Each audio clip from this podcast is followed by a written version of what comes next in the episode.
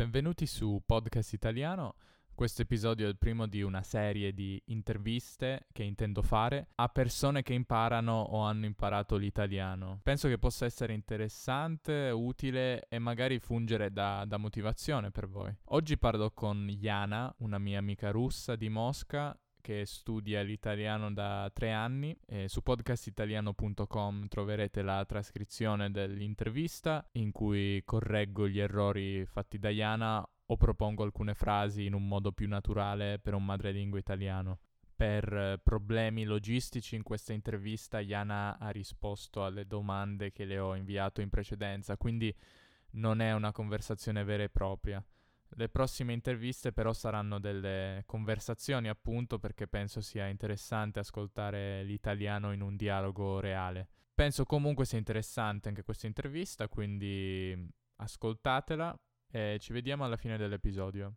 La prima domanda è molto semplice, chi sei? Introduciti brevemente a chi ci ascolta. Uh, ciao, mi chiamo Iana, um, sono studentessa dell'Istituto Letterario a Mosca, studio nel, eh, nel facoltà di traduzione, imparo l'italiano per, quasi per tre anni. Perché hai iniziato a imparare l'italiano? Per dire la verità non è la scelta mia perché um, io penso quando um, passo, passo, tutti gli esami, dopo gli esami faccio una possibilità da scegliere tra, tra alcune lingue, ma questo non funziona così nel nostro uh, istituto um, perché ogni anno c'è solo una gruppa di traduttori e nel 2013 era un gruppo di traduttori italiani. Secondo te qual è l'aspetto più difficile dell'italiano? Poi, per me ci sono, ci sono molte. Ci sono molti. Uh, il primo aspetto è preposizioni, perché quando parlo e uso preposizioni uh, inglesi, norvegesi, ma non italiani, non so perché. Uh, magari um, è difficile um, solamente per me, ma non è la difficoltà comune. Mm, poi eh, la cosa difficile è pronomi, perché neanche in inglese, neanche in norvegese, neanche in russo non ci sono, non ci sono uh, proposizioni così diverse, così differenti.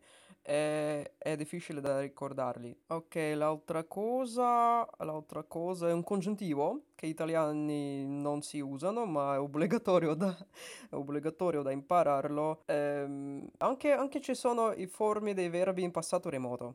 Sì, eh, questo, questo è difficile per me. Che cosa pensano i russi dell'Italia e degli italiani? Oi, per i russi l'Italia è un paese di, di pizza, del vino, del formaggio, anche il paese del stile, della moda, non so, della musica, ma della musica più popolare eh, negli anni 80.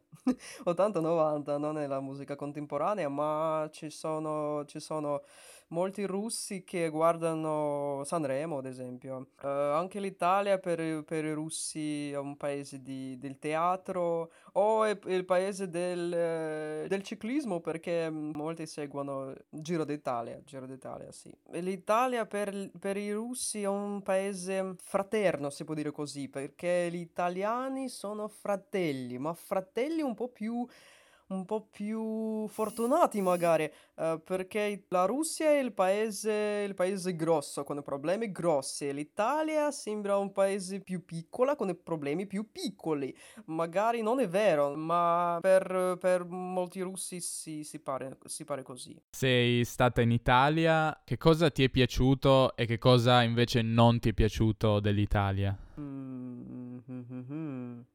Piace, mi piace la gente, la gente mi piace moltissimo e anche il cibo, anche la birra, oh, la birra- questa birra, birra sarda come si chiama, Knusa, mi piace moltissimo. Mi piacciono i treni perché in Russia la ferrovia è un incubo, è un incubo infinito, si può dire così. Ma in Italia i treni, ah, i treni sono benissimi, anche regionali. E an- anche l'atmosfera, l'atmosfera è, non so perché, ma quando quando arrivo in Italia mi sento, mi sento più tranquillo che qua, che qua a Russia. Non so perché è così, uh, ma è la cosa che non mi piace. Ah, in Italia non c'è l'internet gratis, non c'è wifi gratis. Uh, e per gli stranieri è un problema perché l'internet in roaming è molto caro. Tra le città che hai visitato, qual è la tua preferita? Oh, la mia città preferita è Roma. ma anche mi piace Pisa e Torino è bello, ma la Roma mi piace di più. Da dove nasce il tuo interesse per i dialetti, in particolare quello napoletano? Ok, tutte, tutte le cose più belle nella mia, nella mia vita succedono all'improvviso, anche queste. Uh, ok, ho visto, ho visto il film um, Gomorra e poi Gomorra la serie e um, questo è un, è un punto quando nasce il mio interesse per il dialetto. Poi sento alcune rapper napoletani eh, sì, che recitano in dialetto e, e ora sto innamorato in, nella lingua napoletana. Anche, anche, ho letto qualche poesia e qualche fiabe eh, in, in napoletano. Leggi o guardi film in italiano?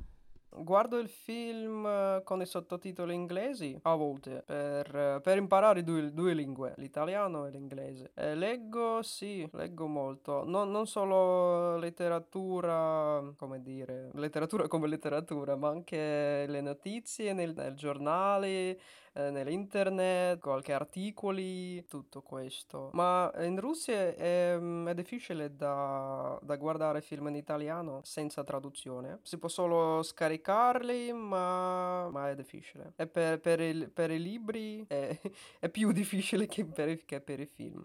C'è qualcosa in particolare che consiglieresti a una persona che impara l'italiano? Posso consigliare um, da, da, andare in Italia, da, da sentire, da, da vedere, uh, da vedere tutto per i propri occhi, per... Uh, per sentire come lingua funziona um, in Italia, non in, non in, Russia, e per, uh, anche per, per, leggere molto, anche per guardare il film, non solo in film, ma in tv, in, magari in streaming, o per ascoltare la radio, la musica. Oh, oh, sì, sì, sì, lo so. Il mio consiglio è per um, trovare una cosa che ti interessi in, in Italia, magari la musica, magari il teatro, eh, letteratura, il calcio, non so, e poi, mm, e poi seg- seguire il tuo interesse. Hai dei trucchi nell'apprendimento dell'italiano che chiunque lo studi dovrebbe conoscere? Ma per me il trucco è per, per, traducere, per traducere, i miei pensieri, i miei sogni, i miei, uh, tutto che uh, leggo in, in, russo, ad esempio, io provo a tradurre in italiano e viceversa. Per, uh, per parlare l'italiano, anche, anche, l'italiano molto sbagliato, per i miei, i miei, amici, per mandare i messaggi eh, su sms eh, o sul social network eh, non in russo ma in italiano poi, mm, poi non so il meglio trucco è da, da, non avere paura da comunicare in, in italiano non, so, non, solo in, in italiano in, in, alcune lingue che, che, tu impari perché senza comunicazione non, non esistono lingue questa era l'intervista con Iana, spero vi sia piaciuta. Sul sito podcastitaliano.com troverete la trascrizione in cui correggo gli errori di Iana eh, oppure riformulo alcune frasi in un italiano più naturale, ehm, anche se comunque parla bene Iana. Eh, spero di fare presto altre interviste, ascoltate gli altri episodi e mh, mm, ci vediamo nel prossimo episodio. Alla prossima!